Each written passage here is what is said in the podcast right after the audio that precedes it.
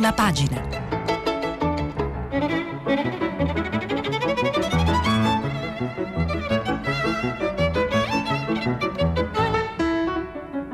Questa settimana i giornali sono letti e commentati da Alberto Faustini, direttore dei quotidiani Alto Adige e L'Adige. Per intervenire telefonate al numero verde 800 050 333. Sms e WhatsApp anche vocali al numero 335 56 34 296.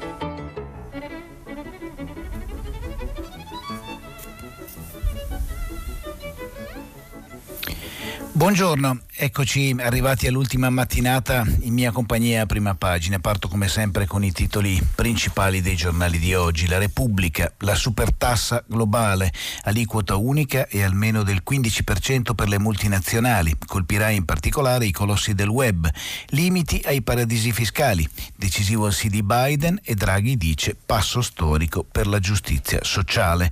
Molto spazio anche a Said in prima pagina. Parliamo del calciatore che si è suicidato, il giovane calciatore che appunto ha deciso di togliersi la vita. Ne abbiamo parlato a lungo ieri leggendo il Corriere della Sera, ma oggi tutti i giornali sono tornati sull'argomento. Il Corriere della Sera, vaccini, la corsa dell'Italia, oltre 600.000 iniezioni al giorno, il piano di figliuolo, immunità a settembre.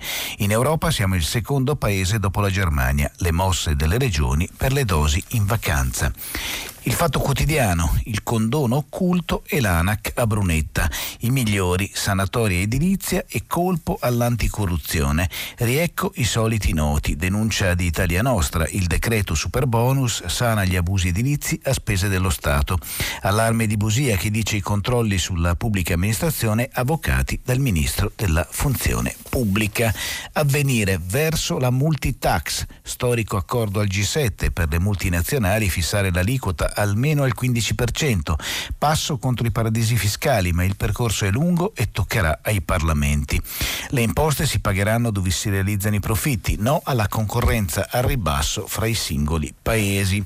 La stampa apre invece con un'intervista che ha fatto Paolo Festuccia alla Presidente del Senato, Maria Elisabetta Casellati, che dice basta con la barbarie giustizialista.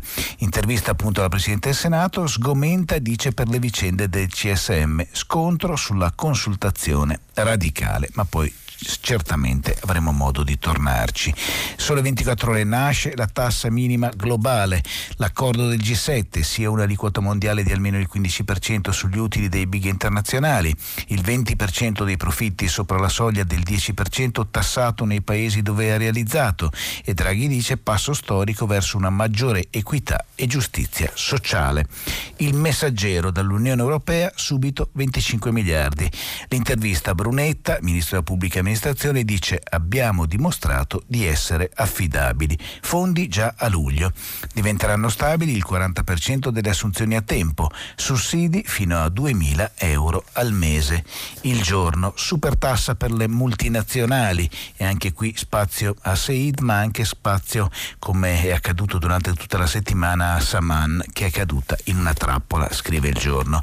Il giornale, l'asse Forza Italia Lega può arrivare al 35% a parlare Pregliasco di Utrend che dice gli elettori premiano la stabilità.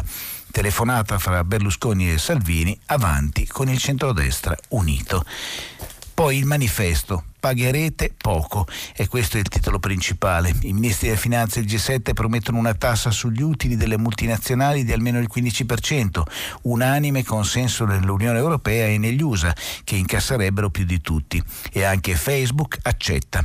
La protesta di Oxfam e Osservatorio Fiscale Europeo dicono ridicolo, è troppo poco. Libero, patto Lega Silvio, chi ci sta e chi no. Il bivio decisivo del centrodestra. Berlusconi spingerebbe per la fusione, Carfagna e Gelmini contrattaccano. Matteo non corre per far digerire l'operazione ai suoi. La base è perplessa, ne scrive Pietro Senaldi su Libero di oggi. Domani la prima azione legale ambientale per scuotere il governo sul clima. Il giudizio universale sull'indecisione italiana. Una grande iniziativa giudiziaria, scrive Ferdinando Cotugno, su quelle, eh, modulata su quella di Olanda e Germania. Vuole imporre tagli alle emissioni molto più radicali di quelli previsti dal PNRR. Il piano green del governo Draghi è il più timido d'Europa, stando a quello che scrive oggi domani. La verità, allarme dell'antiriciclaggio per le scommesse di Allegri, Faro Banca Italia su operazioni sospette del tecnico della Juve, segnalati numerosi pagamenti all'estero, in particolare da parte di una società maltese accusata di raccolta illecita di giocate, scrive Giacomo Amadori. Oggi in edicola, insieme a Repubblica, adesso c'è l'Espresso che titola La scuola è finita, abbandono degli studi, disagio, disuguaglianze territoriali in crescita. Due anni di pandemia hanno aumentato la dispersione e lasciato profonde ferite tra i ragazzi. Rapporto su una istituzione che deve cambiare per non chiudere più. Cercheremo di leggere anche questo approfondimento sulla scuola a distanza che purtroppo ha reso ancora più grandi alcune disuguaglianze e appunto alcune distanze. Oggi è anche il giorno di molti editoriali importanti, come spesso capita la domenica. Eugenio Scalfari, ad esempio, su Repubblica scrive degli spaesati nella politica del nulla. Ecco cosa scrive Scalfari. La situazione dei vari paesi tende genericamente, ma anche con estrema precisione, a modificare da pochi decenni tutto il mondo che conosciamo. Diciamo quasi sempre frasi generiche, una delle quali è appunto la conoscenza del mondo. Quale conoscenza e quale mondo? C'è il nostro Sole che determina i pianeti che stanno intorno a quell'astro. Da quanti millenni e millenni di secoli quell'astro funziona? Per il momento gli abitanti del nostro sistema planetario tendono a ragguagliarsi adeguandosi alla modifica solare. Queste modifiche producono degli effetti di notevole entità dei vari pianeti che, che circondano la solarità. Anche quei pianeti ricevono gli effetti leggermente marginali di mutamenti solari, mutamenti che incidono sulle parti mediane dei vari astri che determinano il sistema solare. I pianeti che ruotano verso il centro del sistema solare intercettano la maggiore o la minore forza della solarità. E poi va avanti parlando di questi sistemi che sono composti da veri elementi i cui effetti sono estremamente variabili. Poiché l'energia solare sta variando, una variazione si sta determinando anche sui pianeti che sono dipendenti dal Sole. Secondo la loro disposizione geografica, gli effetti che si subiscono dalla forza della debolezza dell'astro principale fa sì che la variazione che essa proietta sul suo circondario sia variabile. Fin qui abbiamo parlato dell'ingrosso dei mutamenti geografici del Sole, dice, ma poi parla dell'Oceano Pacifico che è notevolmente vasto e parla di come sta cambiando il pianeta. Ed ecco che allora parla di un triennio che è un tempo sufficiente ad affidare poi la presidenza della Repubblica a Mario Draghi, cioè si parte da lontano dai pianeti per poi arrivare diciamo al pianeta Italia. L'ideale che ho concepito da molti mesi prevede che Mattarella resti ancora tre anni al Quirinale e vedremo se l'ideale l'ideale di Scalfari corrisponderà poi all'ideale del Parlamento italiano, italiano e della politica italiana. Maurizio Molinari, invece direttore di Repubblica, parla di Kabul che fa paura alla Cina e dice Stati Uniti e Nato lasciano l'Afghanistan, i Taliban sono convinti di poterlo riconquistare in fretta e questa volta è la Cina a temere di più l'instabilità cronica della nazione che ingoia gli imperi. È la decisione del presidente americano Joe Biden di porre fine alla ventennale missione militare in Afghanistan Afghanistan entro il prossimo 11 settembre, anniversario degli attacchi di Al-Qaeda contro Washington e New York nel 2001, a riproporre lo scenario di Kabul, genesi e teatro di nuovi temibili conflitti.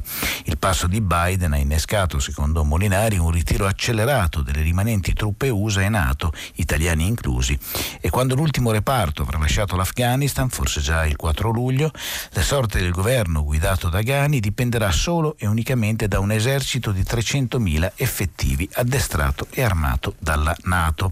Dopo la decisione degli USA di chiudere la missione, i Taliban appunto pensano di riprendere il paese in fretta, scrive Molinari, e questa volta è la Cina a temere di più l'instabilità cronica della nazione che ingoia gli imperi e di conseguenza si dice che l'Afghanistan fa paura appunto a Pechino. A proposito dell'accordo storico sul fisco, Repubblica dice al G7 accordo storico sul fisco, tassa globale sulle multinazionali. Riuniti a Londra, i ministri delle finanze danno il via alla proposta di un'aliquota al 15% da applicare alle grandi aziende. L'intesa dovrà essere però ratificata al prossimo G20 e poi dai singoli parlamenti.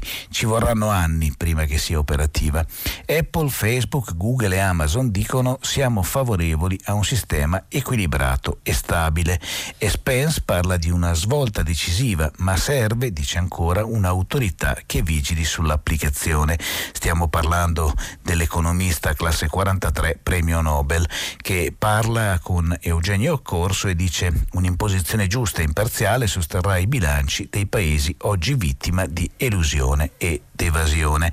E, come dire, lui parlerà oggi proprio al Festival dell'Economia di Trento, dove sapete si è spostata anche in parte Radio 3 in questi giorni, ed è lui a spiegare in modo molto chiaro perché servono autorità che vigili sull'applicazione di tutto quello di cui stiamo parlando, perché dice che un regime di tassazione giusto, imparziale, con meno discrepanze, sempre che all'accordo raggiunto ieri subentri un'esecuzione precisa, sicuramente rafforzerà la coesistenza globale rilancerà con una forte base comune la cooperazione e anche sosterrà i bilanci di diversi paesi che oggi sono vittime di dumping, evasione o elusione fiscale e quindi non beneficiano di tutte le entrate che sarebbero dovute se il regime di correttezza internazionale fosse migliore.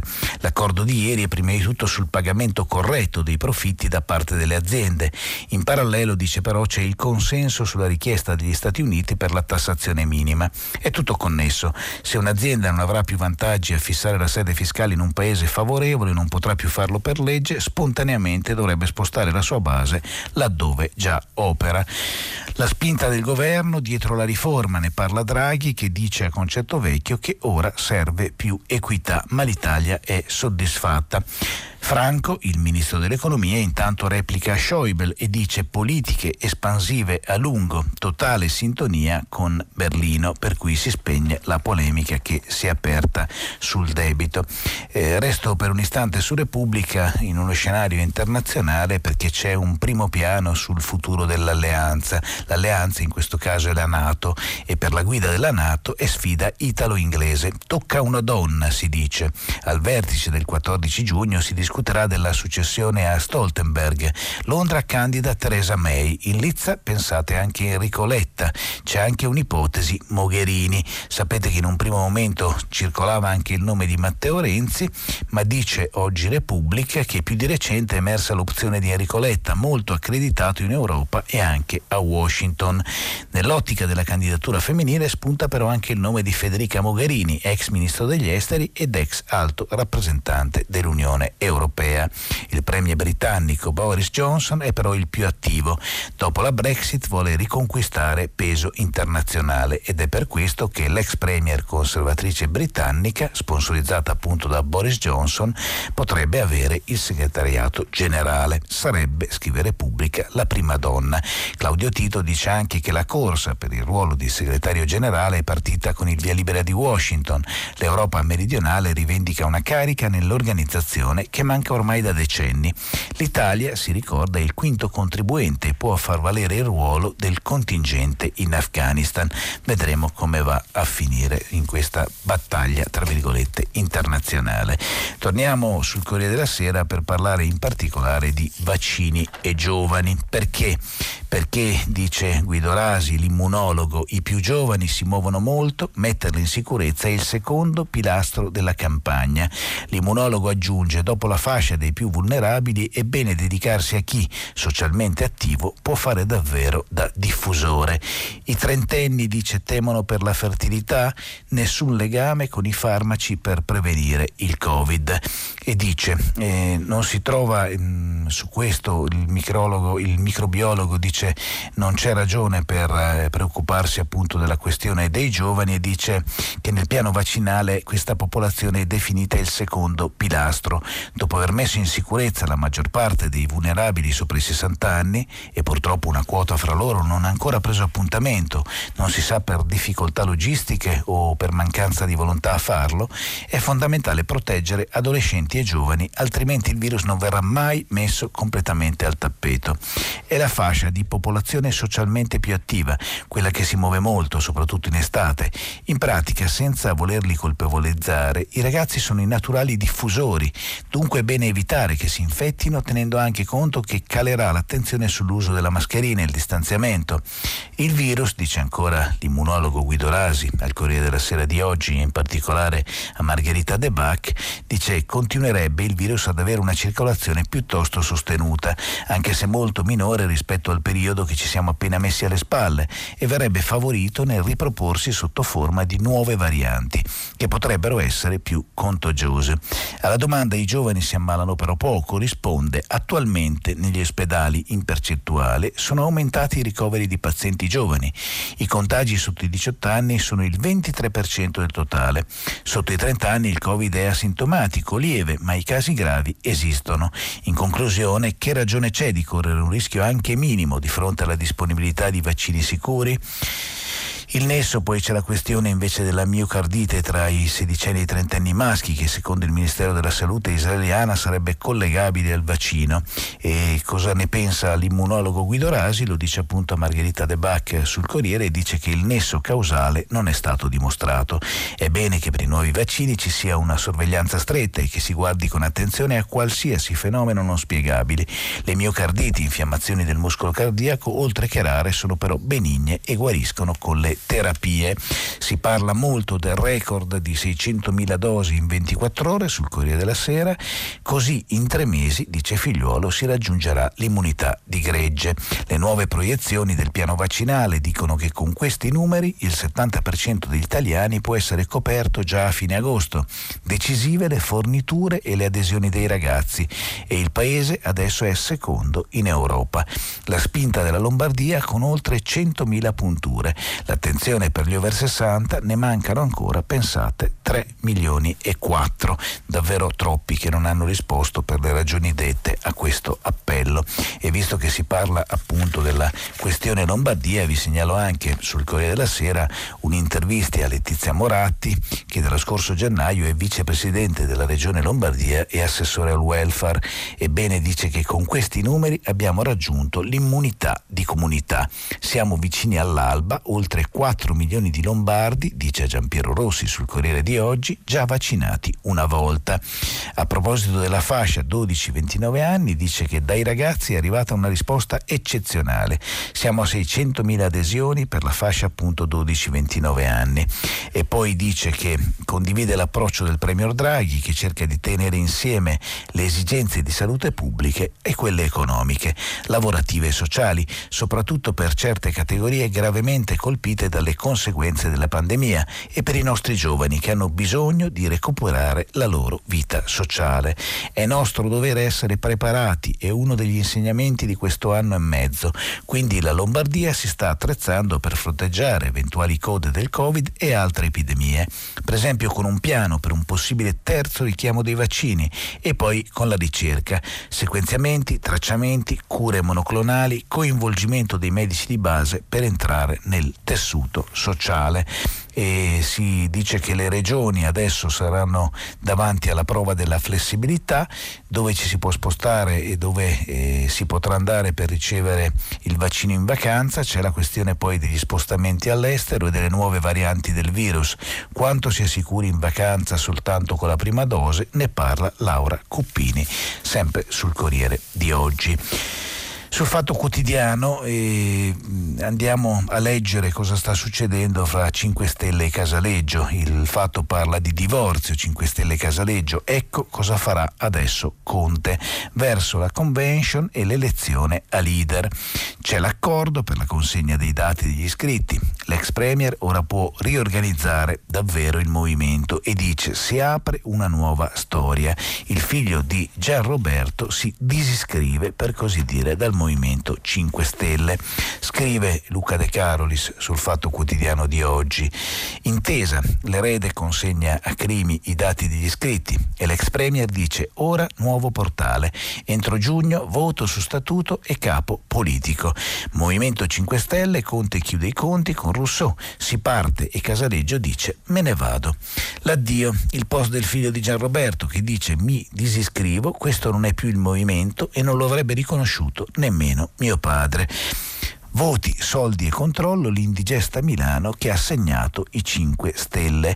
Si parla in questo caso con un articolo di Paola Zanca del nome che lo aveva scelto sempre lui, Gianroberto, anche se il battesimo online di Rousseau era arrivato solo nel giorno della sua morte, il 12 aprile del 2016.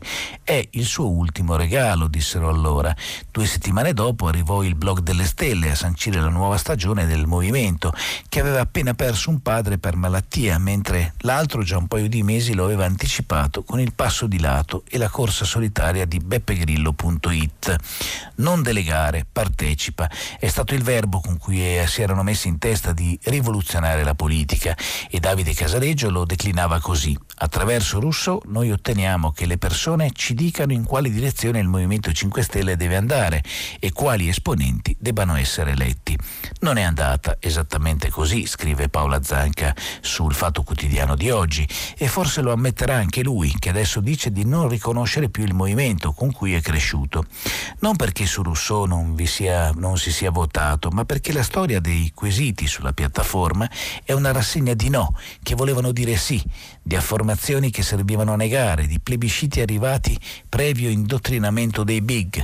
Memorabile fu il quesito sul mancato sbarco della nave Diciotti, quello in cui bisognava decidere se mandare a processo Matteo Salvini, allora alleato e ministro del primo governo Conte. Si interrogarono gli iscritti sulla tutela di un interesse dello Stato e perfino Beppe Grillo non trattenne lo sconcerto. Se voti sì vuol dire no, se voti no vuol dire sì. Siamo tra il comma 22 e la sindrome di Procuste. Schiere di commentatori l'hanno avversata come il partito dei click, svariati hacker e poi il garante della privacy ne hanno dimostrato le larghissime maglie della sicurezza informatica. Per anni gli uffici di Via Morone, in pieno centro a Milano, sono stati la sede di una leggendaria Spectre, che il carattere non esattamente empatico del manager Davide, così come l'infilata di consulenze ottenute da Poste, Moby Tirregna e Philip Morris, hanno contribuito ad alimentare. Ma al di là dei conflitti di interesse della Casaleggio Associate, la verità è che l'orribile spiattaforma non non è mai davvero decollata. Casaleggio si era dato l'obiettivo di raggiungere il milione di adesioni entro il 2018, invece è finito nella ridotta degli iscritti certificati, 195.000 secondo l'ultimo dato disponibile. C'è anche un pezzo sul Fatto Quotidiano di Tommaso Rodano a proposito di Toninelli che racconta il ministro che in tuta ha scalato il sistema, ma solo su Amazon e scrive Tommaso Rodano. Dispiace per Danilo Toninelli, il suo libro libro Non mollare mai va fortissimo e al terzo posto della classifica vendite di Amazon nella sezione politica. Prima di lui solo Giorgia Meloni e Marco Travaglio con Il giallo su Giuseppe Conte. Al quinto posto Alessandro Di Battista. La stampa populista gode di salute invidiabile, ma c'è un problema di natura psicoanalitica. Toninelli crede di essere Batman e scrive di sé come di un eroe italiano con retorica agghiacciante, un grillino intransigente, onesto e libero che voleva portare avanti una rivoluzione. La sua biografia è tutta un dossier scottante, una fatica inesauribile, una lotta a mani nude contro l'establishment, è un guerriero senza spade. Da ministro, scrive, avevo cercato di realizzare questo sogno di fare la differenza, io contro tutti. Il terrore delle lobby, poi scrive ancora Tommaso Rodano. Su avvenire invece vi voglio portare su un argomento molto molto diverso, la Chiesa che è martire e sostegno al lavoro, Suor eh, Mainetti e Policoro. Sono due facce di una medaglia molto simile e si parla appunto di Suor Maria Laura Minetti, Mainetti oggi beata, morì perdonando chi la uccideva. Si spiega perché è martire, la religiosa nelle voci di chi l'ha conosciuta. Un modello credibile di vita cristiana, dice Enrica Lattanzi, che affascina e attrae perché è vissuto nello scorrere dei giorni feriali. Il vescovo di Como, Oscar Cantoni, così descrive Suor Maria Laura Mainetti, che oggi a Chiavenna, a Sondrio, negli spazi dello stadio comunale, sarà proclamata beata. Il rito in programma alle 16 sarà presieduto dal cardinale Semeraro, prefetto della congregazione delle cause dei santi. Suor Maria Laura, religiosa delle Figlie della Croce di Sant'Andrea Fournè, sarà beata perché martire. Proprio il 6 giugno di 21 anni fa fu uccisa da tre giovani, all'epoca dei fatti minorenni, nel contesto di un rituale satanico. Le ragazze la attirarono di sera in una zona poco frequentata della cittadina, un piano preparato da giorni nei minimi dettagli, a partire dall'inganno con cui richiamare l'attenzione della suora, che dedicò tutta la sua vita alle persone in difficoltà, soprattutto ai giovani. Una delle tre disse di aspettare un bambino, di essere pronta a interrompere la gravidanza, perché sola e perché vittima di una violenza. Suor Maria Laura non si trasse indietro e fu subito pronta ad accogliere quella richiesta di aiuto che pensava vera. Uscì e andò incontro alla morte. Fu uccisa perché suora, perché donna completamente donata a Dio. Mentre veniva colpita mortalmente, fu capace di un estremo gesto di amore e misericordia. Guardò le giovani negli occhi, una a una, e pregò Dio perché le perdonasse. Maria Laura non ha cercato il martirio in sé, ma lo ha assunto come conseguenza della sua fedeltà e quando si sceglie la vita non sempre appunto a molti interessa, scrive ancora Avvenire. E nello scavo che approfondisce sempre con, devo dire, grande dovizia questi temi, parla poi della via del lavoro giusto che passa ancora dal policoro, la forte spinta del Papa, un progetto CEI sinonimo di riscatto. E parla dei ragazzi che si fidano del Vangelo. Sulla stampa vi avevo segnalato l'intervista alla Presidente del Senato Maria Elisabetta Casellati ci arrivo dopo aver letto un breve brano dell'editoriale di Massimo Giannini che parla di politica TikTok e di centrodestra in cerca d'autore. Ha ragione da vendere Massimo Cacciari, scrive il direttore della stampa. Le forze politiche si giocano la loro stessa sopravvivenza su questo, disegnare un nuovo orizzonte di valori sui quali sia possibile costruire, se non un'alleanza, almeno un'efficace dialettica con le grandi potenze tecniche, economiche, finanziarie della nostra epoca epoca. E ancora più ragione quando, a conclusione del suo editoriale di una settimana fa, scrive sarebbe bello vi fossero ancora congressi di partito dove discuterne. In Italia purtroppo latitano sia l'uno che gli altri. Non si vede un nuovo orizzonte di valori, ovunque si abbia voglia di cercarlo. Non c'è traccia, dice ancora Massimo Giannini, di congressi di partito, qualunque sia la ditta che dovrebbe convocarli. Il sistema paese si regge su due soli pilastri. Al Quirinale Sergio Mattarella fa quello che può, attraverso la terra incognita del semestre bianco, impugnando la Costituzione e inverandone i principi, ancora in larga parte traditi. A Palazzo Chigi Mario Draghi fa quello che deve, gestisce la pandemia e sostiene l'economia, traendo la sua forza dalla somma delle debolezze sottostanti. Per il resto la pur necessaria scomposizione e ricomposizione del sistema procede a strappi, sincomi, sincopi e sussulti.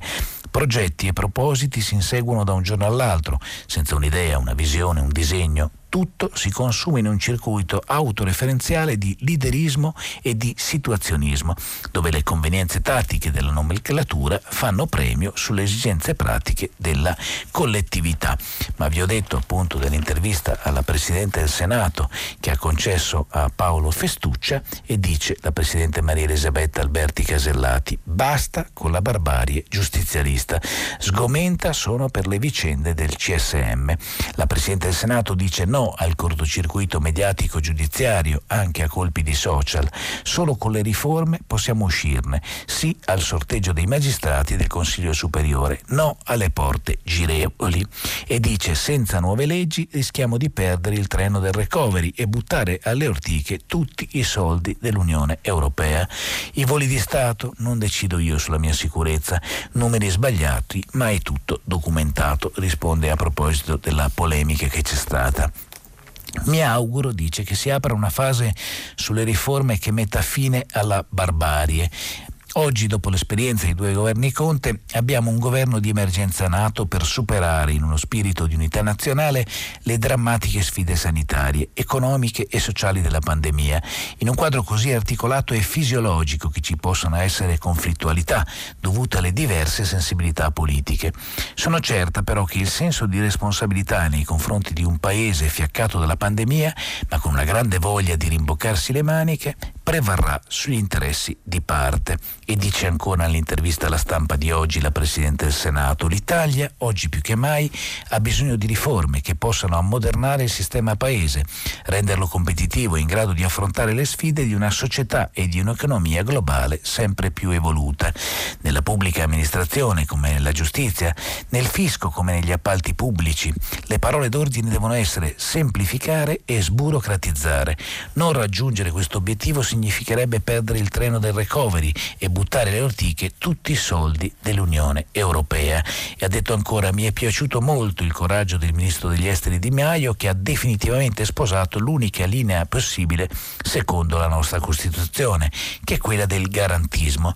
Da troppo tempo nel nostro paese si assiste a un vero e proprio cortocircuito mediatico giudiziario. I processi prima che nei tribunali vengono celebrati sulle pagine dei giornali, in televisione, nelle piazze e ultimamente anche a colpi di post sui social. Il tema della giustizia non può essere ridotto a una guerra tra opposte tifoserie. Mi auguro che una volta per tutte possa aprirsi una fase di riforma che, fine, che metta appunto fine a questa barbarie. I, barbarie. I giornalisti devono rendersi conto, dice che la gogna mediatica ha da sempre prodotto odio e violenza. È successo anche a me con le minacce di morte dopo l'articolo di un importante quotidiano che rispetto per la sua storia, ma che in questo caso non ha letto bene norme e dati sui voli di Stato. Semplicemente perché io non ho violato nessuna legge quanto alla valutazione di opportunità, non sono io a decidere della mia sicurezza personale e sanitaria, tant'è che fino a quando mi è stato consentito prima del Covid, da marzo 2018 a maggio 2020, ho viaggiato anche per le missioni istituzionali all'estero in treno o in voli di linea. Tutto qua con due precisazioni. È falso che abbia effettuato 124 voli di Stato in meno di un anno anno e sono false le notizie sui costi, peraltro equivalenti a quelli per l'acquisto dei biglietti di treno ed aereo per me e per la mia scorta. È tutto documentato. Poi, visto che sono sulla stampa, eh, vi richiamo la storia tristissima di cui abbiamo parlato ieri leggendo l'articolo di Giusy Fasano di Said Sono nero e mi fanno vergognare. Ne parlano oggi appunto tutti i giornali, ma eh, eh, voglio un'altra sfumatura rispetto a quello che abbiamo detto ieri per andare un po' oltre la notizia di cui abbiamo già parlato. E vi dico due cose. Una parla Walter Bisin, che è il padre di Said, che dice che la politica deve lasciare stare nostro figlio. Said Said è uno spirito libero, dice. Il mio dolore e quello della mamma non è spiegabile e non è giusto però sia strumentalizzato dalla politica italiana. Il nostro dolore merita rispetto. Abbiamo trovato nostro figlio impiccato e nessun messaggio vicino al suo corpo, nessuna ultima lettera. Quello di cui si è parlato era un post Facebook scritto quasi tre anni fa. Nostro figlio, come la sua famiglia, era a favore di qualsiasi essere vivente. In quel periodo c'era il blocco da parte del governo italiano degli immigrati in mezzo al mare. Questo provocava sofferenze in tutti noi. Si sentiva ascoltato, gli chiedono, e dice assolutamente sì. Una singola volta, mentre faceva un lavoretto in un bar, un anziano analfabeta disse al titolare che non voleva essere servito da lui. E l'ultimo periodo della vita è stato brillante, era iscritto all'Università di Milano, si era fidanzato con Sara, una bella ragazza finlandese. Insieme avevano deciso di vivere nella sua nazione dove il Covid non era così minaccioso come da noi. Poi da qualche mese era tornato a casa, era tornato diverso, ma queste sono storie private della nostra famiglia dove nessuno in questo momento deve entrare perché stiamo soffrendo molto e il nostro dolore non deve essere strumentalizzato da nessuno. E si parla sulla stampa attraverso un articolo di Laura Berlinghieri da Chioggia del dottore minacciato in Veneto. Gli hanno detto sei africano, vattene da qui. Il medico dell'Inps aggredito e insultato durante una visita fiscale a Chioggia nel veneziano. La cosa che mi fa più male, dice, il menefreghismo delle persone che hanno visto la scena. L'uomo mi spingeva e strattonava dicendomi negro di M, ma qui non esci vivo. Ho fatto denuncia ai carabinieri, ma adesso ho paura per la mia compagna e la nostra bambina. Sono spaventato e deluso dal silenzio complice di chi non mi ha difeso. Da 30 anni vive in Italia, una laurea in medicina e dice episodi di intolleranza sono quotidiani. Dicevo è il giorno degli editoriali e vi leggo un pezzo di Sergio Fabbrini sul Sole 24 ore di oggi che parla della governance del PNRR e del governo dell'Italia. Non potevano mancare le critiche, dice. Il 31 maggio scorso è stato pubblicato il decreto legge numero 77 relativo alla governance del Piano Nazionale di Rilancio e Resilienza, appunto PNRR, in cui si afferma la centralità del Premier nel governo di quest'ultimo. Di qui le critiche, Mario Draghi sta acquisendo troppo potere. In realtà il decreto legge risponde ad una necessità sistemica, mettere il Paese nella condizione di definire e implementare un piano di dimensioni storiche complessivamente 240 miliardi di euro da utilizzare entro i prossimi sei anni. Ha parlato ieri al Festival dell'Economia di Trento il ministro Roberto Cingolani di investimenti per 40 milioni di euro al giorno. Non si può governare, scrive Fabrini, un processo di queste dimensioni senza una tecnologia decisionale adeguata. Vediamo come stanno le cose. Il decreto legge definisce una struttura decisionale basata su una chiara assegnazione dei poteri e delle responsabilità, poiché il successo del PNR costituisce un interesse nazionale, spetta necessariamente a Mario Draghi, in quanto Premier, appunto primus super pares, della coalizione di governo, garantirne la coerenza. All'interno della Presidenza del Consiglio è istituita una cabina di regia, spiega Fabbrini, con un ruolo di indirizzo politico e funzionante a geometria variabile, composta dal Premier, che la presiede su base permanente, e dai ministri di volta in volta competenti sulle specifiche politiche pubbliche in questione. La cabina di regia è supportata da una segreteria tecnica il cui compito è preparare le decisioni e seguirne l'implementazione. Il Premier è dotato di poteri sostitutivi nel caso l'una o l'altra unità amministrativa coinvolta nella realizzazione del piano non rispettino i tempi previsti o non proseguano gli obiettivi stabiliti. Il Premier dispone anche del potere di superare il dissenso di un'unità amministrativa attraverso una procedura accelerata.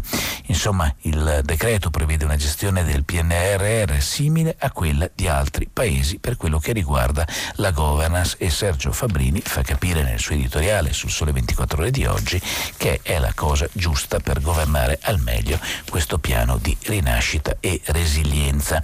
Romano Prodi invece sul messaggero interviene parlando di futuri obiettivi, la ripresa e le imposte sul lavoro da rivedere e dice l'improvvisa presa d'atto che pur essendo ancora in un pallido inizio di ripresa e con un tasso di disoccupazione ancora elevatissimo, abbiamo già problemi di scarsità di manodopera, ha ovviamente destato una certa sorpresa.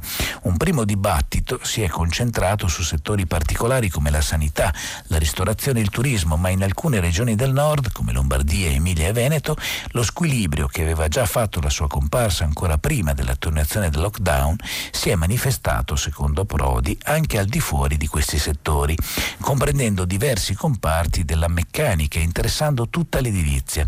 Se la pallida ripresa, scrive ancora Prodi sul messaggero, assumerà come penso un colorito più marcato, i problemi della scarsità di offerta di lavoro si faranno ancora più gravi, con una conseguente e oggettiva eh, situazione di difficoltà rispetto alla crescita. Come evitare questa tendenza negativa? Partiamo da una breve analisi. In primo luogo si tratta di segnali di scarsità che colpiscono i più diversi livelli di specializzazione. Al piano più elevato non sono disponibili né ingegneri né esperti di computer né operatori sanitari né specialisti di tanti altri settori. Le imprese del nord continuano a rivolgersi all'Università del Sud, ma in molte specializzazioni anche questa risorsa sta dimostrando i suoi limiti Unity. E su questo eh, Prodi torna per spiegarci insomma com'è la situazione per quello che riguarda appunto un lavoro che è assolutamente da rivedere. Cito ancora il giorno sulla questione Saman perché il giorno va avanti e dice che nel suo ultimo sms agli amici la ragazza aveva scritto sono felice, parto col mio ragazzo. I messaggi della ragazza prima di sparire, lo zio però accusato di averla ucciso era stato fermato in Liguria e rilasciato.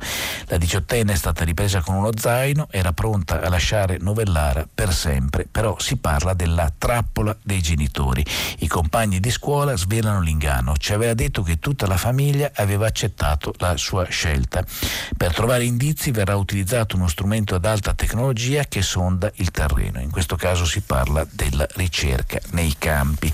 Essendo sul giorno vi segnalo anche un'intervista a uno dei fondatori di Forza Italia, l'ideologo del Cavaliere, è Giuliano Urbani, che stronca l'intesa e dice che l'unione con la Lega è la fine di Forza Italia.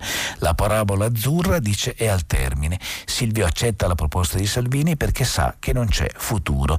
L'ex ministro, che fu tra i padri fondatori di Forza Italia, dice Gelmini e Carfagna hanno ragione, meglio unirsi alla Meloni e dice che eh, quella pazza idea si è conclusa, gli chiede Antonella Coppari e lui dice sì e non da oggi, è sempre stata indissolubilmente legata alla figura di Berlusconi. Purtroppo l'anagrafe rema contro di lui. Un'occasione sprecata di conseguenza quella di questi giorni. Sarebbe stato bello se avesse cercato, non dico un successore, ma di fare in modo che quelle radici liberali in qualche modo attecchissero. Volevo leggervi però sull'Espresso um, uno stralcio dell'articolo dedicato in particolare alla questione della scuola. La scuola è finita e ovviamente lo si può leggere questo titolo in due modi. Infatti l'Espresso parla di vuoto d'aula. I due anni di chiusure hanno lasciato ferite aperte, aumenta il disagio dei ragazzi e soprattutto crescono gli abbandoni, al sud come al nord. Per ripartire bisogna cambiare, scrive l'Espresso. Senza il confronto fisico con i compagni sono enormemente più diffusi casi di depressione, disturbi alimentari, autolesionismo. Poi le giornate sono tutte ripetitive, dormi, studia, lava, lava, ti mangia, dormi, le facce sono sempre uguali. Le quarantene sono il passato, ma per alcuni giovani le ombre di quella insofferenza avranno conseguenze lunghe sul futuro. Sta già accadendo. Le voci degli studenti raccolte dall'Istituto Comprensivo Negrar di Valpolicella in provincia di Verona sono infatti quelle di decine di migliaia di studenti in tutto il paese, per i quali la scuola è stata in questi mesi una zattera di salvataggio, ma anche una zattera la cui direzione resta tutta tutta da capire. Sono uscite le prime ricerche, un sondaggio Ipsos per Save the Children che parla di un adolescente su tre fra i 14 e i 18 anni che ha visto almeno un proprio compagno smettere di frequentare la scuola dall'inizio della pandemia. Ci sono le segnalazioni in aumento delle procure minorili, a Napoli come in Lombardia, di alunni scomparsi dai registri, nel silenzio della famiglia, nella solitudine degli istituti di fronte alla continuazione dell'obbligo scolastico. C'è la preoccupazione di insegnanti e formatori davanti all'interno intermittenza delle presenze a distanza, con il loro corredo di incomprensioni da connessione, telecamera, wifi. Il rischio è quello di lasciare alla deriva migliaia di giovani. Giovanni Del Bene ne è sicuro ed è preoccupato, dice dopo tanti anni di miglioramento delle statistiche sulla dispersione scolastica mi aspetto un aumento del 10% di abbandoni nel prossimo anno. Voglio leggervi però rispondendo anche in parte a un lettore che ieri eh, chiamando prima pagina ha chiesto notizie notizie su Tiananmen e su come è cambiato, non è cambiata la Cina in questi 32 anni, ebbene Roberto Saviano sul, Saviano sul 7 di ieri ha scritto Tiananmen 32 anni fa, tre uomini che non esistono più, sono quello che ci resta. Prima che la pandemia spazzasse via tutto, scrive Saviano, ci siamo concentrati sul binomio popolo versus elite, solo riferendoci all'oggi. Ma cosa significa popolare se il popolo non esiste più? E come faccio a esprimere un giudizio sulle elite se le elite di fatto non hanno più interesse ad esporsi? Nulla si sa del ragazzo che con il suo corpo bloccò i carri armati del carrista che sfuggì agli ordini, scrive ancora eh, Saviano sul 7 di ieri. Abbiamo lasciato morire di cancro in Cina il Nobel per la pace Liu Xiaobo, che allora salvò molti studenti. I suoi romanzi ridenti e irridenti meriterebbero i premi Strega, Campiello e Viareggio tutti insieme e dice eh, tra l'altro in questi giorni, 32 anni fa, le proteste di piazza Tiananmen culminavano in una feroce repressione di Stato di cui ancora oggi non conosciamo la reale entità.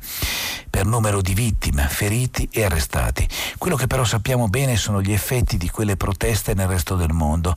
Quando penso a ciò che accadde in piazza Tiananmen mi vengono in mente tre persone e un paradosso. Parto dal paradosso. Negli scorsi anni, con l'imporsi sulla scena politica di forze sovraniste di destra, ci siamo interrogati sulla contrapposizione popolo versus elite. La protesta di piazza Tiananmen fu palesemente protesta popolare perché coinvolse un numero elevatissimo di operai, ma fu anche una protesta delle elite.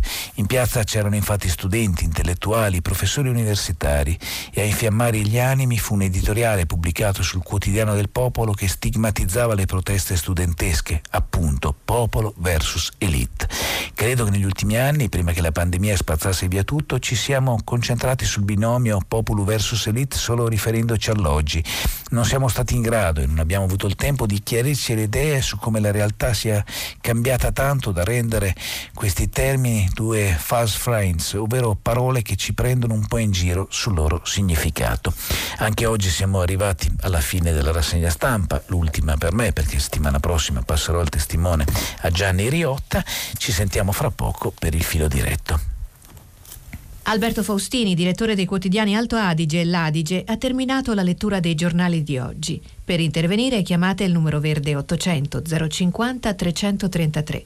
Sms e WhatsApp anche vocali al numero 335 56 34 296.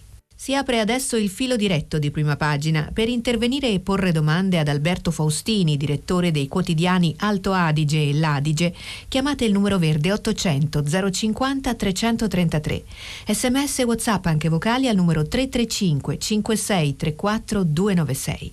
La trasmissione si può ascoltare, riascoltare e scaricare in podcast sul sito di Radio 3 e sull'applicazione RaiPlay Radio. E rieccoci in studio dalla sede RAI di Trento, dalla quale vi parlo in questi giorni nei quali appunto Trento ospita il Festival dell'Economia e anche un buon pezzo di Radio 3. Sentiamo subito una telefonata, poi leggiamo qualche messaggio. Pronto? Eh, pronto, dottor Faustini, buongiorno. Buongiorno. Buongiorno, eh, sono Nicola, chiamo da Vicenza e chiamo per quella, per quella notizia che ha letto del medico di Chioggia. Sì, sì, sì.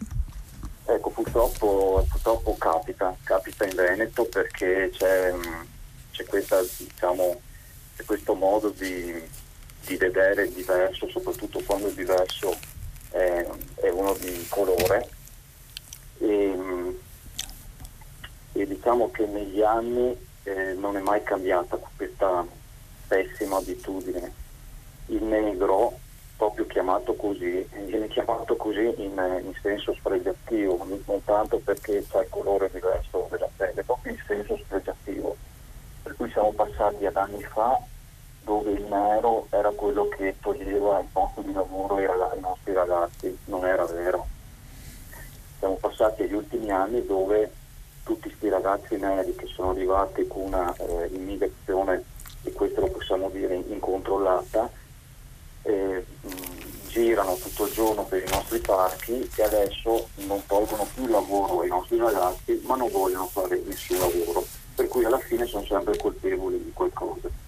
E quindi è proprio la, la cultura di una minoranza qui in Veneto che porta a far sì che la nostra regione spesso venga identificata in questo modo perché questa minoranza, come sa, eh, quando purtroppo le minoranze portano degli aspetti negativi sono sempre molto rumor, eh, rumorose rispetto a chi invece eh, pensa in modo corretto alle cose.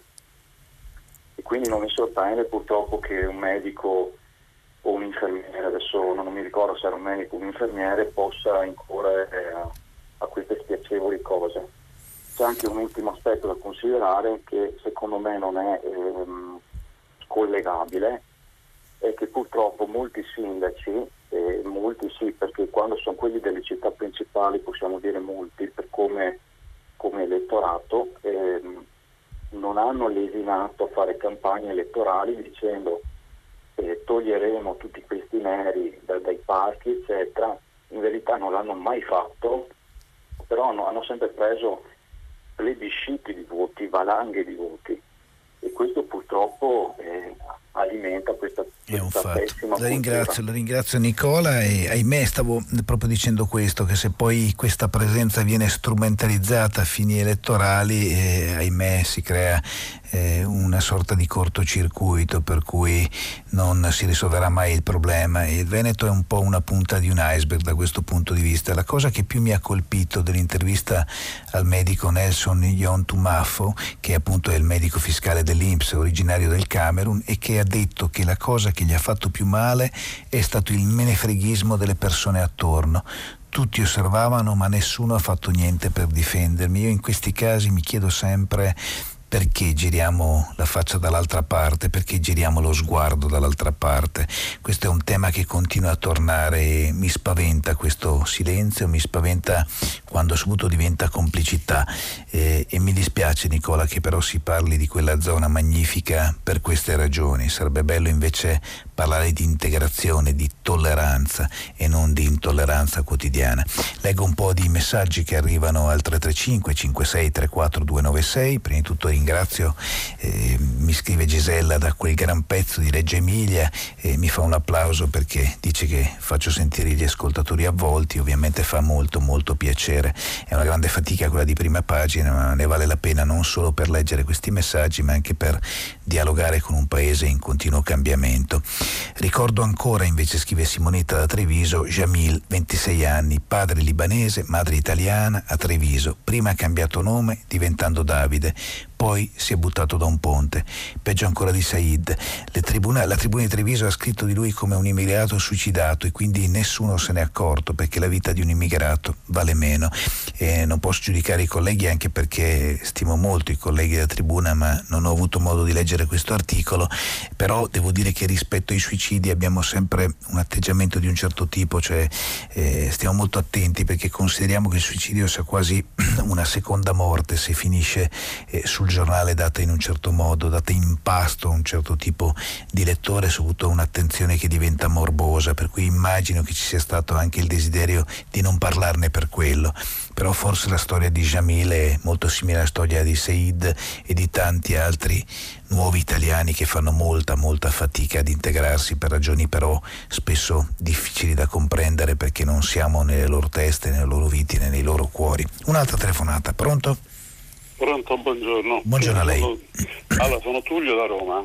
Buongiorno Tullio. Eh, le, le, parole che lei ha detto rispondendo a questo ultimo messaggio è una perfetta introduzione a quello che volevo dire io, perché io sono rimasto sconvolto, ma sconvolto veramente, ci ripenso cioè, la pelle d'oca dalle parole di, del papà di, di, quel ragazzo che si è suicidato, eh, che lei ha letto subito prima della notizia del, del medico di... Sì io mi chiedo che paese siamo diventati quando un papà che ha subito un, un dolore immenso deve gridare lasciateci in pace. Ma siamo diventati, io penso, io penso che anche nelle belve ci sia rispetto quando uno muore, quando qualcuno muore. Io mi ricordo, io sono abbastanza vecchio forse, abitavamo nella periferia di Roma, dove eravamo tu, tutti immigrati, ma immigrati dalle Marche, dall'Abruzzo. Quando moriva qualcuno si faceva silenzio. Mia madre passava lì vicino a me, mi dava lo scappellotto e diceva basta quella televisione, perché si capiva che accanto doveva silenzio per quelle persone. E le donne cucinavano per, queste, per chi era rimasto, perché chi era rimasto forse era pure incapace di, eh, di cucinare. C'era la tradizione che per tre giorni il vedovo o la vedova non, comunque non dovevano uscire da, di casa e tutto gli veniva portato a casa, gli veniva portato la spesa, tutto quello che poteva servire. E qui io non vorrei fare quel discorso come Pasolini che una volta era tutto bello e adesso fa tutto schifo. Non era tutto bello, allora non fa tutto schifo. Ma una cosa particolare la voglio dire perché questa intervista interroga noi, noi gli antirazzisti, perché noi siamo stati noi questa volta, quindi vogliamo sempre salvare tutto il mondo a, a tirare fuori questo post che adesso nessuno, io lo sapevo che era di tre anni fa, eh?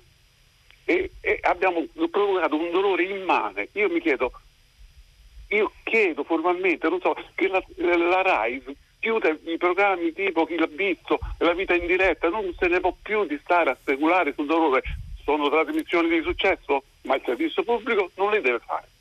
Grazie. La, la ringrazio. E devo dire, mh, sono però trasmissioni fatte sempre con lo stile Rai, cioè con anche il tentativo di aiutare le persone che cercano appunto, ad esempio, chi è scomparso o anche il tentativo di dare conforto, però è vero che, e ne abbiamo parlato anche in questi giorni ricordando eh, la Mm, tragica vicenda di Alfredino, è vero che troppe volte si indugia eh, sulla TV del dolore e in questo senso la RAI sicuramente può fare uno sforzo maggiore per non inseguire l'odio e viceversa per dedicarsi ad approfondimenti di un certo tipo. Chi l'ha visto in questo senso però è sempre stato un luogo nel quale si sono fatti approfondimenti anche molto seri. Certo, un po' di concetto del buco della satura c'è. E me la ringrazio Tullio perché lei ha ricordato a tutti noi che il silenzio a volte non non è omertà, è profondo rispetto. E in vicende come queste ci vorrebbe davvero un gran silenzio perché decidere perché si sia ucciso un ragazzo e stabilire che lo abbia fatto per i motivi di cui si è detto in particolare ieri ma in parte anche oggi senza sapere quale dramma abbia vissuto e costringere appunto un padre nel momento del grande dolore a dire lasciate in pace nostro figlio e soprattutto lasciate in pace la nostra memoria eh, significa che non siamo nemmeno più capaci di avere avere un rapporto decente e anche delicato, mi viene da dire, con la morte, con questo passaggio drammatico.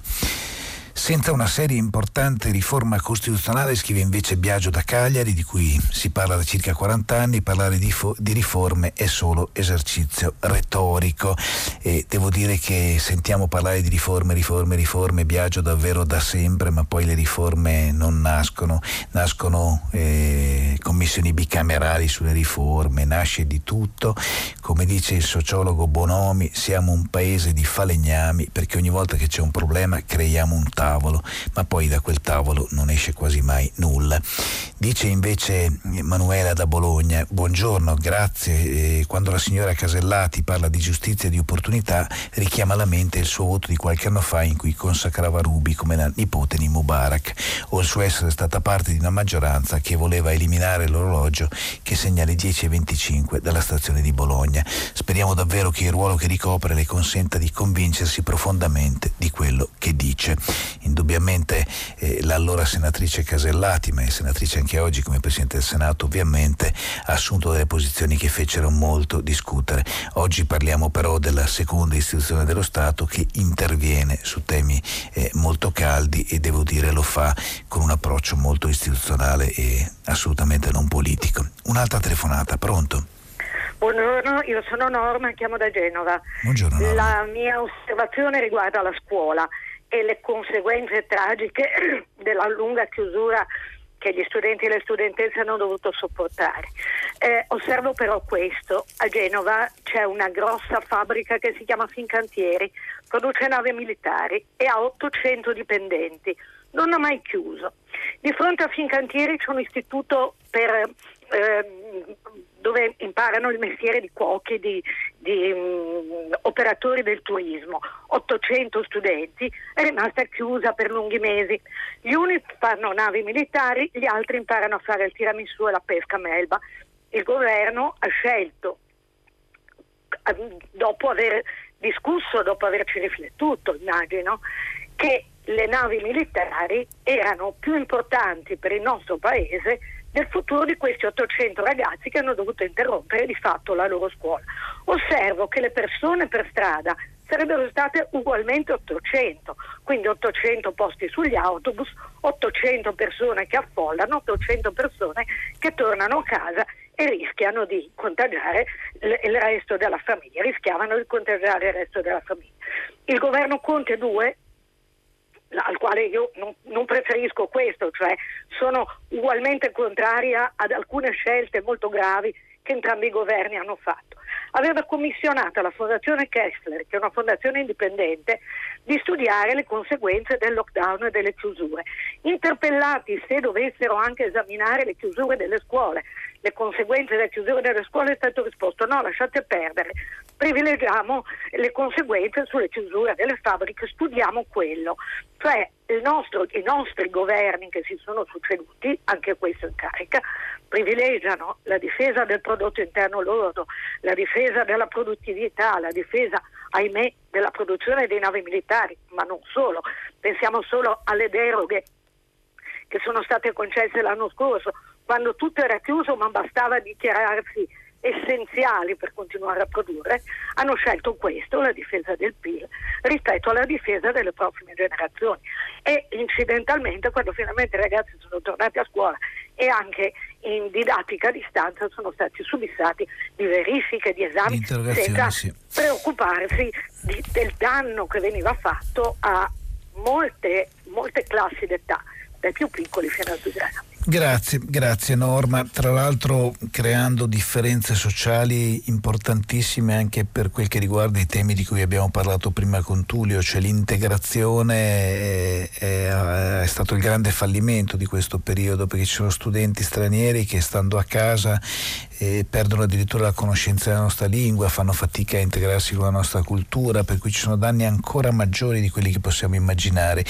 La scuola non produce, ha detto qualcuno, no? Il problema è questo, Norma, che c'è stato un approccio, eh, tra virgolette, economico, quando invece si poteva dire, visto che ci sono i ristori, quello stabilimento chiude, ma ci saranno i ristori per tutti, ci saranno risposte per i lavoratori che resteranno a casa, ma facciamo questo per tenere aperta la scuola, per tenere aperta la cultura, per tenere aperti i cinema rispettando le distanze, per tenere aspetti, aperti i teatri rispettando le distanze. Questa sarebbe stata una scelta coraggiosa, fare produrre la cultura, dare l'idea che ci sia una produzione intellettuale che vale molto di più di quella eh, di un pezzo di un'arma o di qualcosa del genere. E Norma, da questo punto di vista, secondo me si è fatto un ragionamento sicuramente razionale per quel che riguarda i rischi eh, della pandemia, perché sono unanimi gli scienziati fisici, tutti quelli che hanno analizzato i dati eh, nello spiegare che probabilmente la scuola, soprattutto per quel che riguarda i trasporti, gli assembramenti all'esterno degli istituti, avrebbe eh, aiutato il virus purtroppo ad espandersi, però è anche vero che la scuola si era attrezzata per poter tenere il contagio all'esterno degli istituti, per cui è stato sicuramente un fallimento culturale del nostro paese quello, quello di non capire che rischiamo di perdere una generazione, abbiamo tolto a troppe persone la maturità, il giorno dei 18 anni, un sacco di momenti fondamentali nella vita, quelli che si ricordano a distanza di anni e anni, per cui condivido tutto quello che ha detto e la scuola e la cultura vanno trattati in altro modo. Sentiamo un'altra telefonata, pronto? Eh, pronto? Buongiorno. Buongiorno, sono Daniela Marciani da Meda. Senta, io um, telefono in merito alla lettura che lei ha fatto dell'intervista. Non, non ho sentito uh, chi fosse il, il, giornalista e il giornale, ma l'intervista alla signora Elisabetta Alberti Casellati. Eh, mi ha fatto abbastanza... Siamo sulla stampa, Paolo Festucci sulla stampa ah. di oggi. La ringrazio. Eh, mi ha fatto abbastanza senso eh, dunque eh, sentire l'affermazione in particolare della signora Casellati circa eh, il fatto che è, è, ora di finirla di fare la giustizia nelle, nelle piazze. Eh, quando la signora Casellati, credo nel 2013, eh, assieme ai suoi compagni di partito, eh, eccetera, eh, davanti al tribunale manifestava ehm, contro diciamo, il, il, il, processo che si stava facendo a Silvio Berlusconi circa la storia delle, delle oggettine di Rubi eccetera. E eh, questa è una delle tante diciamo, cose evidenti della signora Casellati che da sempre, che da sempre eh, persegue un, eh, diciamo, un disegno politico, a differenza, mi scusi eh, signor Faustini, di quanto dice lei che adesso eh, lei ha affermato di mh, mm, essere la Casellati molto eh, così, eh, equilibrata nella sua funzione di eh, Presidente del Senato. E la, l'altra cosa che mi ha veramente colpito è il fatto che il giornalista che ha intervistato la signora Casellati in pratica ha fatto solo e soltanto, mi sembra, da megafono alle parole della Casellati, senza contestare nel merito le sue risposte. tutto qua. Le, la ringrazio. Qua. Allora, partiamo da lontano, Daniela, e nessuno nega che sia stata un'appassionaria di Forza Italia la senatrice Maria Elisabetta Alberti Casellati, anzi su Rubie abbiamo scritto diverse pagine anche sul ruolo che ha avuto in passato. Io ho detto una cosa leggermente diversa, cioè che oggi sta cercando di interpretare un ruolo istituzionale. Se poi eh, ci chiediamo eh, se sia giusto o non sia giusto che una persona che in passato ha detto che Rubi era effettivamente la nipote di Mubarak potesse poi diventare un giorno Presidente del Senato, allora apriamo un'altra partita. Devo dire che Paolo Festuccia in particolare ha chiesto chiarimenti ad esempio sui voli di Stato e anche su altre cose, poi ovviamente ha preso atto delle risposte eh, di Maria Elisabetta Gaberti Casellati di oggi e non di quella di ieri. Se lei mi dice ha chiesto anche alla Presidente del Senato cosa pensa oggi della vicenda Rubi, no, non c'è tornato il collega della stampa ed è un tema del quale nell'ultimo periodo effettivamente si è parlato poco. È anche vero, a me, a me piace dirlo, che le persone possono possono cambiare. Io mi auguro che non solo i ruoli cambino le persone, ma che anche con qualche anno in più la senatrice forse guardi in modo diverso non solo le istituzioni, ma anche gli errori che ha commesso in passato, non saprei come diversamente chiamarli. Scrive Franco, l'immigrazione distrugge la nostra identità culturale, perché dovremmo accettarla? Ma eh, non, perché distrugge la nostra identità culturale? Non mi pare che si corra questo rischio, c'è un problema semmai di integrazione e poi il tema è molto più ampio perché l'immigrazione non si ferma a mani nude, non si ferma bloccando una nave in mare, fa parte da una parte di una normale evoluzione del pianeta perché ci sono zone dove cresce il caldo, crescono le temperature, al di là delle rivoluzioni le persone si spostano. Il problema è che il mondo è diventato più piccolo per tutte le persone che lo abitano ed ecco anche perché ieri qualche ascoltatore ha scritto richiamando al tema del numero di abitanti del pianeta perché è impensabile che tutti stiano in un luogo o in un altro, si spostano, non si possono fermare i grandi movimenti.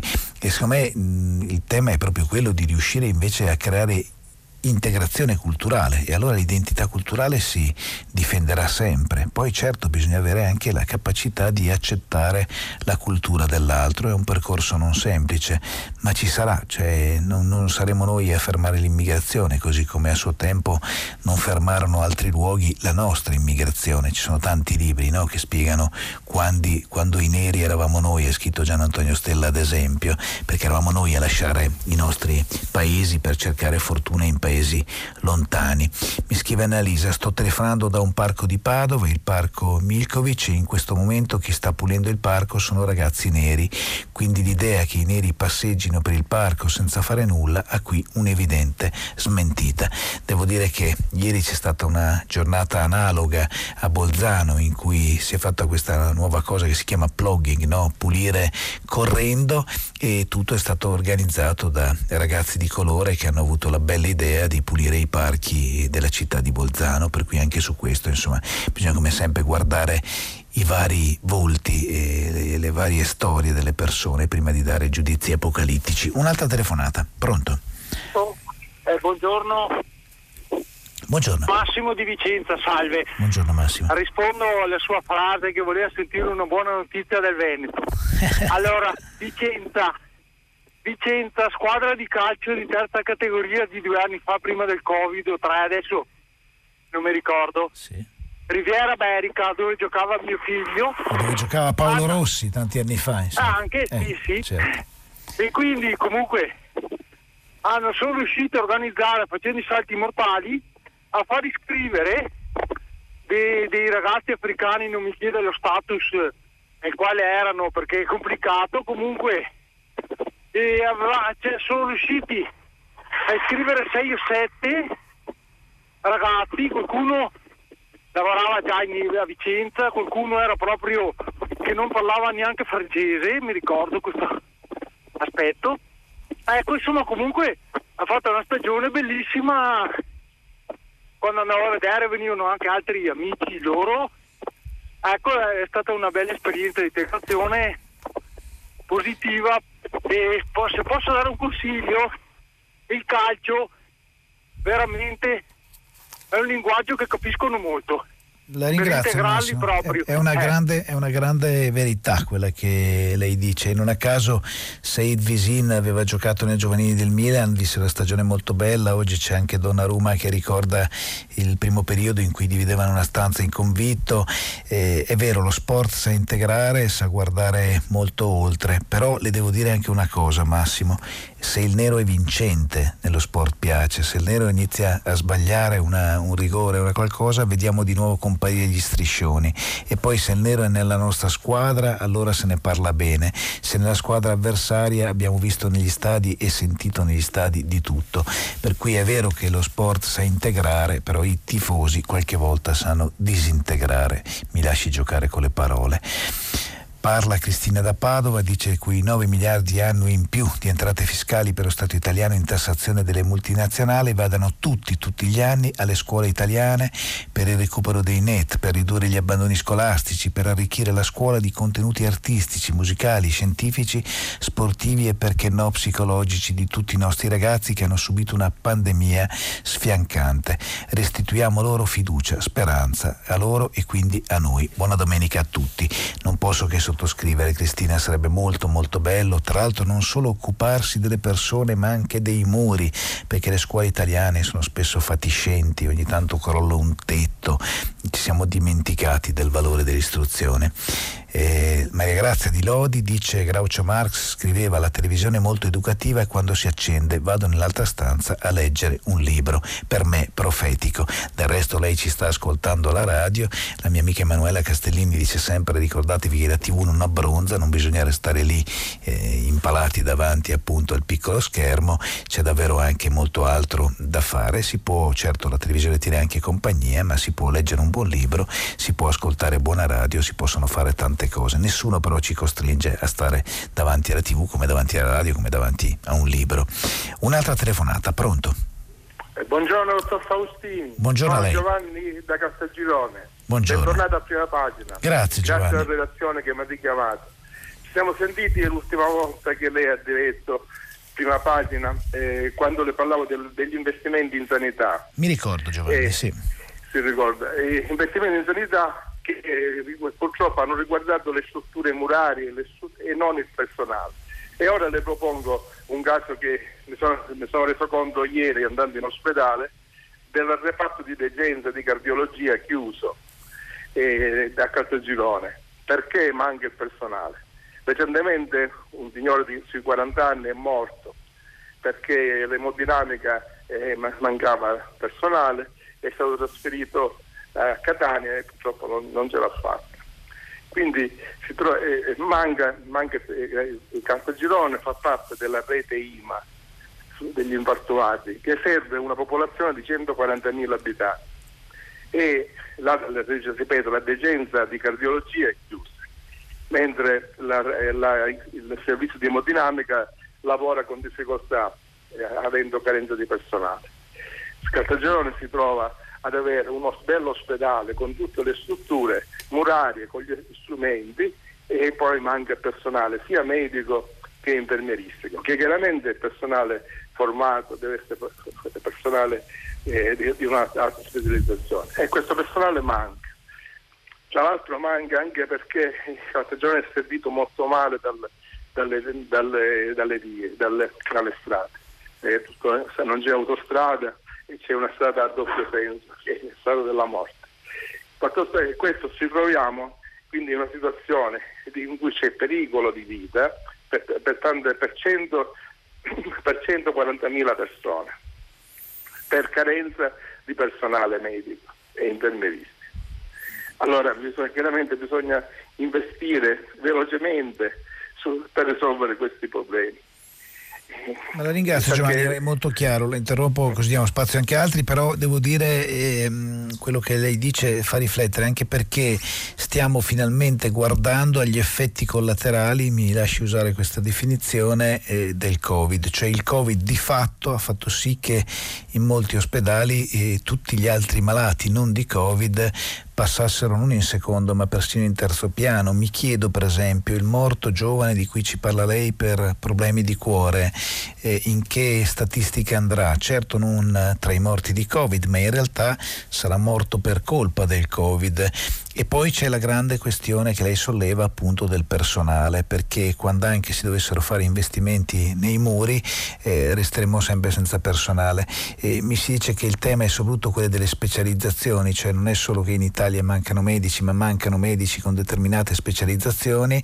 Certo è che un paese deve saper investire per tempo anche in formazione, sapendo che poi serviranno determinati eh, dottori. Mi viene in mente per esempio la grande questione della nostra vita che si allunga e quante poche risposte sappiamo dare all'emergenza degli anziani, all'emergenza per esempio di una senilità che ci porta via i pensieri e la memoria. E pensi nei prossimi anni a quanti di questi cittadini eh, riusciremo o non riusciremo a dare risposta. Ha fatto bene a ricordarci eh, che appunto esistono anche molte altre patologie e che in questo periodo si è trascurato quasi tutto, però bisogna assumere, assumere, assumere, assumere medici, assumere infermieri, assumere personale sanitario in generale. Luca ci scrive, politiche e giornalisti si vergognino della strumentalizzazione del giovane suicida in opposizione ai genitori. Allora devo dirle, non in opposizione ai genitori, questo non l'ha scritto mai nessuno, eh, si è scritto di questo vecchio post su Facebook che eh, parlava di fatto del razzismo e di molto altro, per cui non c'è un problema rispetto ai genitori. Eh, detto questo è anche vero che a volte volte una informazione, una notizia data in modo magari superficiale e poi diventa come un sasso con le increspature dentro l'acqua e le onde non le governa più nessuno. Purtroppo è stata strumentalizzata da più parti questa vicenda e anche per questo oggi ci sono tornato per cercare di fare un po' di chiarezza dando voce al papà di Said. Allo stesso modo le dico è importante parlare di questo, il modo giusto per parlarne non sempre però purtroppo si riesce a trovare. Un'altra telefonata. Pronto? Pronto, la telefonata non la sento, per cui torno a guardare sui messaggi. Una signora dice tra l'altro in seguito è nato nostro figlio, bellissimo ovviamente, adesso non so se eh, il nesso è con, eh, con, altre questioni legate all'immigrazione o se invece si eh, collega al fidanzato, penso che sia questo. Vorrei collegarmi a ciò che sta dicendo il primo scattatore con un semplice esempio. A Padova entrando in un caffè con il mio di allora fidanzato marocchino a me davano da lei, a lui del tu. Penso che Adriana dica, tra l'altro in seguito al nostro figlio, penso che siano collegati questi due messaggi, è incredibile no? effettivamente come si tende a dare eh, del tu a chi è tra virgolette all'apparenza diverso da noi, mentre a noi danno del lei. Sono contento invece che poi sia nato il vostro bellissimo figlio. Un'altra telefonata, pronto? Pronto, buongiorno. Buongiorno a lei. Buongiorno, Renato da Padova. Buongiorno eh, Renato. Oggi il Veneto va forte. Sì, beh, eh, va bene, Veneto va forte oggi. Eh. Eh, ho ascoltato una telefonata di un'ascoltatrice di Genova sì. Eh, qualche minuto fa che sì. lamentava la chiusura delle scuole. Norma. E, sì. No, norma, dico da Genova, sì. E invece erano rimaste aperte le fabbriche, tra cui anche le fabbriche che producono armamenti, in questo, in questo caso cantieri navali. Eh, solo che io osservavo che anche in altri paesi europei hanno chiuso le scuole, forse meno di noi, ma dico nel Regno, nel Regno Unito, in Francia, in Germania le scuole sono rimaste chiuse anche mesi eh, come misure contro la pandemia, quindi non è che siamo un paese anomalo noi. E le fabbriche sono rimaste aperte, soprattutto quelle che garantivano ovviamente eh, la, vivibilità, la, vivibilità, di una situazione drammatica come quella della pandemia. Quindi, non so, ogni tanto mi pare che per alcuni ascoltatori l'Italia sia come un paese marziano, no? in cui si fanno cose strane, mentre invece se ci guardiamo attorno anche altri paesi le fanno. Ecco, noi siamo colpevoli in molti settori, paghiamo poche tasse, abbiamo una burocrazia esorbitante, però in altri casi direi non esageriamo, insomma non è che siamo un paese anomalo, ecco questo volevo dire. La ringrazio Renato. Allora va anche ricordato Renato, visto che lei di fatto sta citando questo, che le scuole sono state chiuse per evitare gli spostamenti, no? essenzialmente, cioè il tema non era tanto l'aula, era non usare i mezzi pubblici, era tutti stavamo a casa in quei giorni e di conseguenza eh, dire ai giovani non uscite, state a casa e non andate a scuola significava appunto evitare che il virus si espandesse a dismisura. E va anche detto, è vero che Renato l'hanno l'hanno fatto tantissimi altri stati, anzi sostanzialmente l'hanno fatto tutti perché la pandemia questa volta qualcuno dice che è brutto dirla democratica o definirla così, però effettivamente ha colpito in ugual misura quasi tutti gli stati, magari in tempi leggermente diversi e tutti hanno eh, creato regole molto simili fra loro. Eh, va detto che forse un piccolo sforzo, per esempio, per garantire l'apertura della scuola in alcuni luoghi, eh, io le parlo per esempio da un posto nel quale eh, ci sono tanti luoghi all'aperto nei, nei quali si potrebbe davvero fare scuola, ma questo vale penso per tutta l'Italia maggior ragione per le zone del sud dove non c'era neanche un problema di temperature terribili in certi momenti dell'anno. Ecco, non abbiamo forse cercato una strada alternativa per tenerle aperte, e mentre ci siamo certo occupati del disagio anche di altri lavoratori che avevano bisogno di lavorare, avevano bisogno di tenere vivo non solo lo stabilimento ma anche il loro modo appunto di, di vivere dentro la società. Questa è una cosa non di poco conto perché ha ragione chi dice che non usciremo tutti uguali, non sarà tutto come prima, ognuno di noi ha patito in modo diverso questa vicenda e forse c'è stata più attenzione per il mondo degli adulti e meno attenzione per il mondo dei giovani. Ecco, se dovesse mai ricapitare, speriamo di no, eh, la lezione forse l'abbiamo imparata.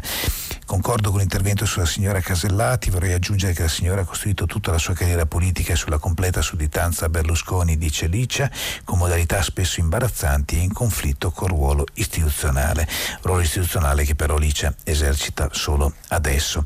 E allora un'altra telefonata, pronto? Sì, pronto? Buongiorno. Buongiorno, sono Marta da Verona. Eh, volevo raccontare un'esperienza che ho avuto circa 25 anni fa con mia figlioletta di tre anni in una sala d'aspetto della USL, ambulatorio pubblico, eh, dove purtroppo si è svolto un momento, mi scusi l'emozione, ma mi viene da piangere. Non si preoccupi, no, no, se la condivide, noi siamo solo felici di condividerla con lei l'emozione. E seduta con altre persone, ovviamente, non tutte veronesi, perché già allora c'era una forte migrazione a Verona, mi vedo uscire l'infermiera che chiede il prossimo turno e non potendo pronunciare il cognome di mio marito, che è un cognome inglese, e io mentre stavo aspettando con la mia figlioletta di tre anni, anche purtroppo con altre persone di altro colore, questa infermiera urlare, ma dov'è questo nero? Questi sono sempre in ritardo. Io a un certo punto dico scusi, ma il cognome è questo? cognome di mio marito, e l'infermiera fa, ah ma è lei?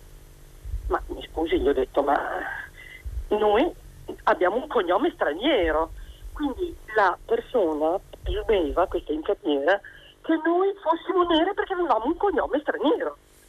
Io mi sono, e poi cominciando a dire, sono sempre in ritardo, cioè ha aggiunto diverse eh, um, Chiedo scusa Marta, ma allora devo interromperla perché vedo che il tempo, che come sempre è tiranno, si usa dire, però è chiarissimo quello che ci ha detto, è una lezione fantastica di come funzioni la società, basta un cognome straniero per farci cambiare atteggiamento, e, è incredibile davvero, e capisco anche la sua emozione e la ringrazio per averla condivisa con noi. E vi ricordo che da domani prima pagina sarà condotta da Gianni Riotta, editorialista dei quotidiani La Repubblica e La Stampa. Vi ricordo che questa notte a partire partire dall'1.30 potrete riascoltare, solo se ne avrete voglia, il filo diretto tra me e voi. Io devo iniziare con i ringraziamenti prima di tutto ringrazio tutti voi che mi avete ascoltato e supportato questa settimana. Ringrazio sia chi ha mandato dei bei complimenti sia chi giustamente ogni tanto ha mandato delle osservazioni critiche. Su questo dico che a volte si è molto veloci per cui si fa fatica eh, semplificando ad approfondire determinati temi per cui si può anche essere fraintesi in certe circostanze, ma spero che il dialogo sia stato utile per voi come lo è stato per me. Ringrazio il direttore Andrea Montanari, ringrazio Cristiana Castellotti che è la curatrice del programma che tra l'altro è stata così generosa a venire anche qui in studio a Trento per assistermi, ringrazio Maria Chiara Natascia Natascia Cerquetti, Cettina Flaccavento, Manuel De Lucia e Giulia Nucci. Ringrazio gli amici del gruppo Facebook Radio 3, la nostra radio preferita, che punzecchiano sempre e ci sta. È stata una settimana utile per parlare di Zacchi, per parlare di ambiente, di Saman, di Ludovica, transgender, di Seid, di cui abbiamo parlato anche oggi, del Festival dell'Economia. Una settimana piena di chiamate che dimostrano l'attenzione dei nostri lettori e ascoltatori rispetto a questo paese che merita di essere curato ma anche amato ogni giorno. Grazie, ci sentiamo presto. Buona giornata. Termina qui il filo diretto tra gli ascoltatori ed Alberto Faustini, direttore dei quotidiani Alto Adige e L'Adige. Da domani, lunedì 7 giugno, la trasmissione sarà condotta da Gianni Riotta, editorialista dei quotidiani La Repubblica e La Stampa. Prima pagina è un programma a cura di Cristiana Castellotti. In redazione Maria Chiara Berenec, Natascia Cerqueti, Manuel De Lucia, Cettina Flaccavento, Giulia Nucci. Posta elettronica, prima pagina chiocciolarai.it. La trasmissione si può ascoltare, riascoltare e scaricare in podcast sul sito di Radio 3 e sull'applicazione RaiPlay Radio.